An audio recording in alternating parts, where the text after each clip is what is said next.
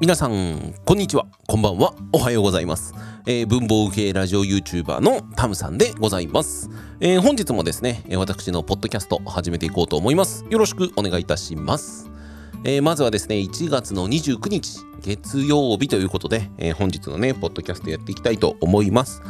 今ね実は言うと私のね膝の上に、娘が座ってます。ねえ めちゃめちゃ変な顔してます。何この人一人で話してんだって顔してるんですけども、ね、あのもしかしたらね途中で機材止まっちゃったりだとかあの時折変な声が入ってしまうかもしれませんけどもあどうぞね、えー、本日もよろしくお願いいたします。えー、ということで、えー、私のポッドキャストはあ冒頭は文房具のお話をして後半からはなんか最近のこととかいろいろとねお話ししていけたらいいなというふうに思っております。なんか話す？すごいね、不審な顔でこっち見てます。はい。えー、まあなんかね、いつかね、一緒にやれたらいいね。ね。はい、そんな感じでやっていきたいと思います。えー、まあね、何はともあれ、えー、このね、えー、年明けてからしばらく更新してましたけども、あの、盛大なね、風邪をひいてしまいまして。うん、なんかね、でも本当風邪がね、年々治りにくくなっているということで、ちょっと自分もね、体のこと気をつけていかなきゃいけないなというふうに思いますよ、本当に。皆さんはどうですか？僕もね、ちょうど今年で35歳になってますので、まあそのタイミングで、なんかこういろいろとやっぱ体の調子って変わるって言われるじゃないですか。あの、今まではちょっと体調悪いなっていう感じだったんですけども、まあなんかほんと蓋開けてみると、めちゃくちゃね、こう、なんて言うんでしょう、こう、ね、あのー、なんだろう、重症っぽくなっちゃうだとか、あの実はねその病気もね、えー、違うところから来てるとかね。あのよく言うんですよ。40代になるとそのちょっと調子悪いなっていうのにね正式な病名がつき始めるから気をつけろよっていうことねよく言われるんですけどもね。まあそんな感じで、えー、自分もですね気をつけていきたいと思いますけどもなんか新年早々ねいろんなこうね自信があったりだとかいろんなことでねちょっと自分の中ではなんかこう騒がしいなという感じではありますけども。まあこれでね喉の違和感も取れてまいりましたのでまあ自分のね、えー、更新をどんどんどんどんまた始めていこうと思います。えー、とにもかくにも今今年1年はですね、まあ、僕の中ではこんなテーマでやっていきたいと思います。とにかく全力で体をいたわる。えー、こんな年にしていきたいと思います。ちょっといろいろとね、えー、整理をして、えー、自分もね、こうなんか立て直しをしていかないとというふうに思ってますので、えどうぞこれ今後もよろしくお願いいたします。はい、ということで、え本日もですね、文房具の話題、え話していきましょうか。ね、文房具の話題話していこうね。はい。はい。ということで、今日のね、えー、ご紹介する文房具はこちらでございます。空っぽペン。はい。皆さんはですね、空っぽペンと聞いて、えー、ちゃんとわかる方はね、きっと文房具大好きな方なんだろうなとも思いますけども、えー、空っぽペンはですね、呉竹さんというね、メーカーが作っているお気に入りのカラーインクでペンが作れるカラー容器ということで、それで空っぽペンというふうに言われているペンの方をご紹介していきたいと思います。わいわいわいわい、へい、その、そのね、ノズルをね、いじるとね、あなたね、私の声が小さくなるんだよ。わかった？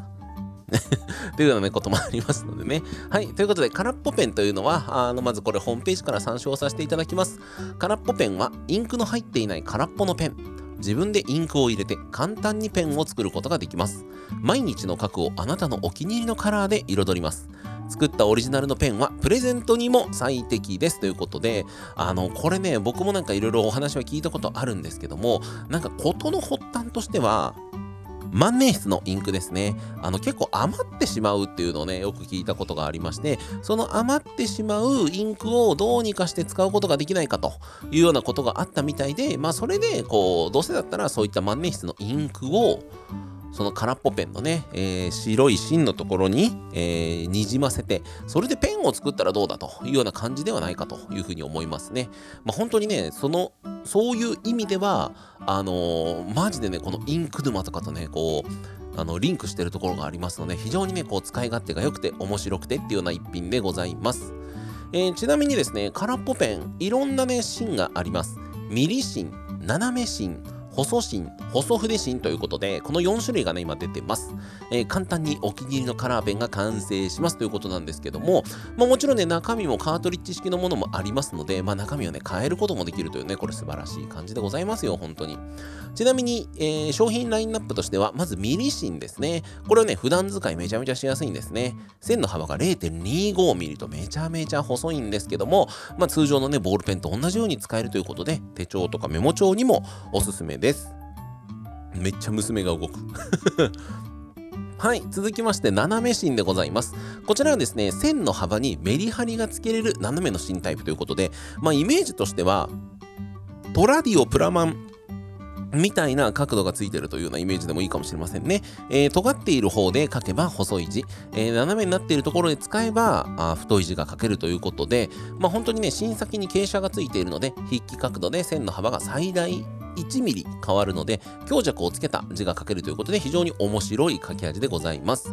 そしてですね、こちらのもう一つが細芯でございます。こちらはですね、文具屋さん大賞2021の大賞を取ったね、えー、文房具ですね。手帳やメモ書きに便利な細書きのタイプということで、線の幅は0.4ミリということで、これがね、本当に一番最初の方にね、出てきたね、ものの一つでございますね。めちゃめちゃね、これね、書き味良かったっす。あのー、めっちゃあくびしとるね、あんた。うん、でもね、そんな感じでね、もう本当に書きやすくて、まあ、僕もね、中にいろんなインクを入れて、混ぜてみたたりすることもね、できるんですよね。それも面白いですよね。そして、えー、さらに4つ目、細筆芯というものがございます。こちらもですね、文具屋さん大賞2021をの大賞を受賞したものでございます。筆圧の強弱で線の太さがコントロールできる硬筆極細タイプ。止め、羽、払いが表現できるということで、文字を書くだけじゃなくて、イラストやレタリングにもおすすめなんですね。これね、めっちゃいいですよ。あのね 今ね、娘がですね、私のこうヘッドホンのね、線をね、引っ張るんですよ。もう、ちょっと、もう耳が痛いよ。やめてください。はい、えー、ということで、もう一つはね、あの、細筆のカートリッジ式のものです。カートリッジ式になっているので、繰り返し使えるということで、通常の空っぽペンは、中に白い芯が入っています。その白い芯を芯にインクを浸して色をつけていくといった方式ですのでね。はい。まあそんな感じで使える空っぽペンでございます。さらに毛筆もありますね。えー、空っぽペンのカートリッジのセットもあります。本当にね、あのー、なんでしょうね。万年筆のインクでしか表せないような微妙なインクの色ってあるんですよ。まあそういった色をね、こう表現するためには万年筆だけではなくて、こういう空っぽペンっていうものもあってもね、いいと思いますね。万年筆だとやっぱりこのね、えー、使い終わった後に次の色を使おうと思ったら洗わないといけないですし、さらにまあそういったところのインクを使う需要を考えて、やっぱり人気になった文房具って皆さんご存知ですか？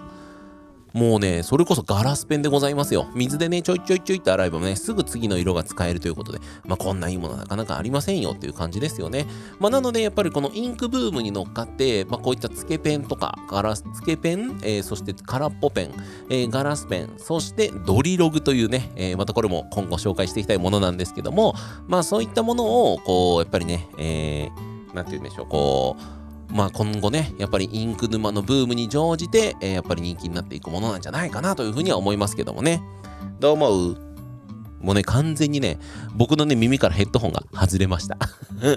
ダメだよ。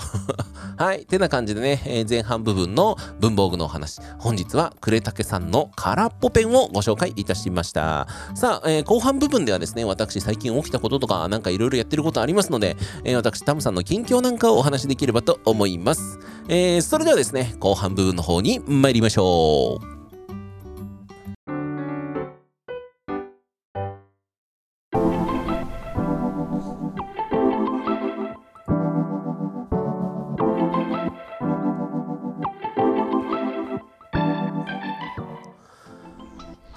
ー、それではですね、改めましてタムさんでございます。えー、後半部分は私のね、最近起きたことをお話ししていこうかななんて思っております。えー、今日はですね、スペシャルゲスト何も話しませんけども、娘が今、あの僕の膝の上で暴れております という感じでございますけども、あのね、私の娘もですね、生まれて6ヶ月が経ってもうすぐ7ヶ月だよね。なんでね、結構ね、こう、ハイハイじゃなくて、腕の力が強いので、後ろに下がってくんですよ。僕ね、それをね、イハイハって呼んでます。イハイハだよね、あなたはね。もうやめてって顔してるんですけど、あのー、まあでもね、そんな感じで、まあ日々成長をね、楽しんでいるっていう感じですね。まあ、本当にね、あの育児も楽しんでやらなきゃってね、ありますよ。やっぱ大変なこともありますけどもね、まあ、やっぱりうちの奥さんも頑張ってね、えー、あの育児してて。なんか話しとるね。うん。まあまあ私のこと話すのやめてって言ってるかもしれない。うん。まあなんでね、そんなことがありっていう感じでございます。ではですね、最近のタムさんの、えー、ちょっとした、えー、こうなんでしょう、ニュースみたいなものね、お伝えしていきます。えー、まず一つ目ですね、こちらでございます。ついに、文房グッドチャンネルのホームページが完成はい、ということで、えー、私、タムさんですね、ブログとともに、えー、ホームページの開設を今あ、計画をしておりまして、着々と作成をしている段階でございます。まあ、今現在ですね、あの、X サーバーというね、えー、サービスから、あの、サーバーの方をお借りしまして、えブログと私のホームページの方を作成しております。まあ、新しくですね、文房具のブログを始めようということで、え名前がですね、文房グッド通信ということで、まあ、文房グッドなもの、まあ、本以外は文房具というふうに僕は思ってますので、まあ、その、タムさんが使っているものとか、あ新しく買った文房具なんかをご紹介できればなと思います。まあ、それ以外にもですね、まあ、新しく手に入れたもの、キャッチしたもの、なんていうのをね、まあ、ちょっとお伝えできればな、なんていうふうに思ってますのでね、まあ、皆さんも楽しんでいただけるようなブログにできればなと思います。えー、こちらに関しては、まあ、投稿頻度をね、上げていきたいと思ってますので、まあ、ぜひね、いろんな方と一緒にやっていきたいなというふうに、え、いろんな方というのがね、まあ、もちろんね、そのブログにもいろんなこと書くとは思いますけども、そういうのがね、できればなというふうに思います。なんか、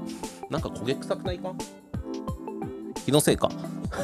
まあいいんですけども、まあでもね、そういうふうに、あの、まあ私のね、新しい活動がどんどん増えていくということで、まあいろいろとね、こう、自分もこう、なんでしょう、ハオハオじゃないよ、本当うん、なんかいろいろやっていかないといけないですよね、本当に。まあでもね、あのー、まあ自分も無理せずやろうかなというふうに思ってます。まああとはですね、あの野球部の監督もやってますので、まあそろそろ成績残さんとちょっと僕も立場ねえぞというふうに思いますので、あのー、ちゃんとね、やっていきたいと思います。あのまあ、それにね、えー、加えて、まあ、そちらの方にもしっかりとあのエンジンね、アクセルを切れ踏めるようにというような体作りもね、今しております。やっぱりね、冒頭でお話ししました。あのー、やっぱ体調がね、悪くなると治りが遅くなったりだとか、ごめんね、寒いね、えー、体調が悪くなると治りが悪くなったりとかしてるわけですからね、まあ、そこら辺をね、ちょっと気をつけてやっていきたいところではありますよね、本当にね。あのー、なんて言うんでしょう。あの自分自身が知らない、まあ、気づかないところで悪くなっている、まあ、例えばですけど肝臓なんかはね怖いですよね。本当に、まあ、沈黙の臓器って言われてますからね。僕はねそこが悪い悪いと言われていますのでまあちょっとねこれは早くなんとかせなきゃいかんだろうと。いうとこですね。まあちょっと僕もこう体のことね、やっぱりこのせっかく娘が生まれましたので、娘とね、まあほんと1日でも、1秒でも1時間でも長く一緒にいれる時間をね、増やしたいなと思ってますのでね、まあそんな感じで、あの、生活できればなと思います。なんか焦げ臭いね、さっきから。なんやろ、気のせいかな。まあいいや。で、まあ、とりあえずそういう風な感じでホームページも作ります、ブログも開設しますということで、まあ、あの、あんまりね、活動範囲を広げるわけではいかないんですけども、まあ、今後ね、あの、文房具の動画、もう少し投稿頻度を増やしていきたいと思います。あの、必ずね、月始めの方に、例えば、えー、今度2月の頭とかにも、もしできれば、2月に気になる文房具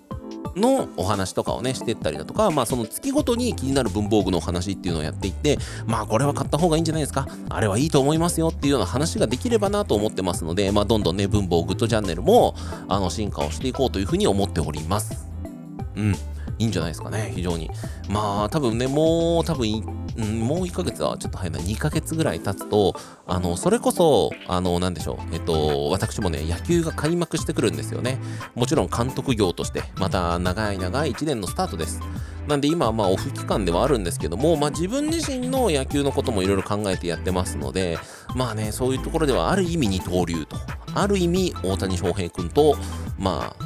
まあ、競るわけじゃないですけども、二刀流という部分ではね、あの、監督と選手、そして文房具系 YouTuber にラジオパーソナリティというわけですから、非常にね、あの幅が広いんですよ。なんだかんだで4刀流ぐらいですよね。でね、それに加えて、まあ今はですね、私も自分でホームページを構築したりするものですから、あの、もともとね、職場の仕事で、僕ね、あの、そういう HTML のコード書き換えとかってすごいやってたので、まあそういったところを活かしてね、やれるんじゃないかなとも思いましたので、まあそこにね、僕は、まあようやく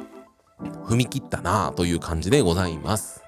はい。えーと、あとはですね、もっとお話ししたいことはいっぱいあるんですけども、先日ね、お話しさせていただいた岡崎文具博のお話をしようと思います。ね、えー、岡崎文具博なんですけども、もちろん私の娘もね、えー、1日目、えー、前夜祭行ってまいりましたけども、あの、岡崎文具博、非常に楽しかったです。あの、今まではね、こう、事務機メーカーさんとかのブースとかもあって、こう、椅子とかがね、並んでたりとかして、そこを見る楽しみもあったんですけども、あの、今回からはですね、そういったブースも少なくなって、ちゃんとご飯が食べれるエリアとか、あとはね、ちゃんと作家さんがね、たくさんいらっしゃって、いろんなお話をしてくださるようなブースもたくさんできて、非常に面白かったなっていうふうに思思います。まあ、僕自身ね、やっぱ楽しんでたなっていう感じですね。動画も撮ってたんですけども。やっぱりね、その中で面白かったのは、糸井由紀さんのね、ブースでしたね。まあ、やっぱり糸井由紀さんといえばね、皆さんも本当に知ってらっしゃる方多いと思うんですけども、あのー、ね、もうその場でイラストを描いてくださるということで、僕もね、あの、なんだかんで2回連続でお願いしちゃったりとかして、あちょっと描いてもらいすぎちゃったかなと思ったんですけども、まあ、でもその分ね、ポストカード買ったりだとか、あとはポストカードを貼るための、まあ、ちっちゃなスケッチブックとかもね、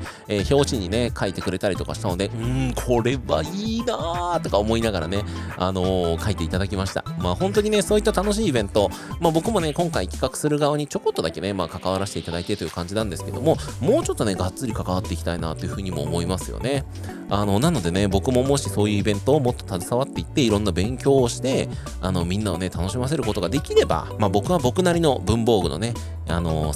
世界での生き方ができるんじゃないかなと思って、もうすでにね、文房具とラジオという部分ではね、結構ね、僕も、あの、ある意味こう一つ、ね、ちゃんと民放の方でもお話ししてますし、あの、一つね、礎作れたんじゃないかなと思ってますので、まあ、この文房具系ラジオ YouTuber っていうのはね、今後もどんどんどんどん広げていきたいとこですね。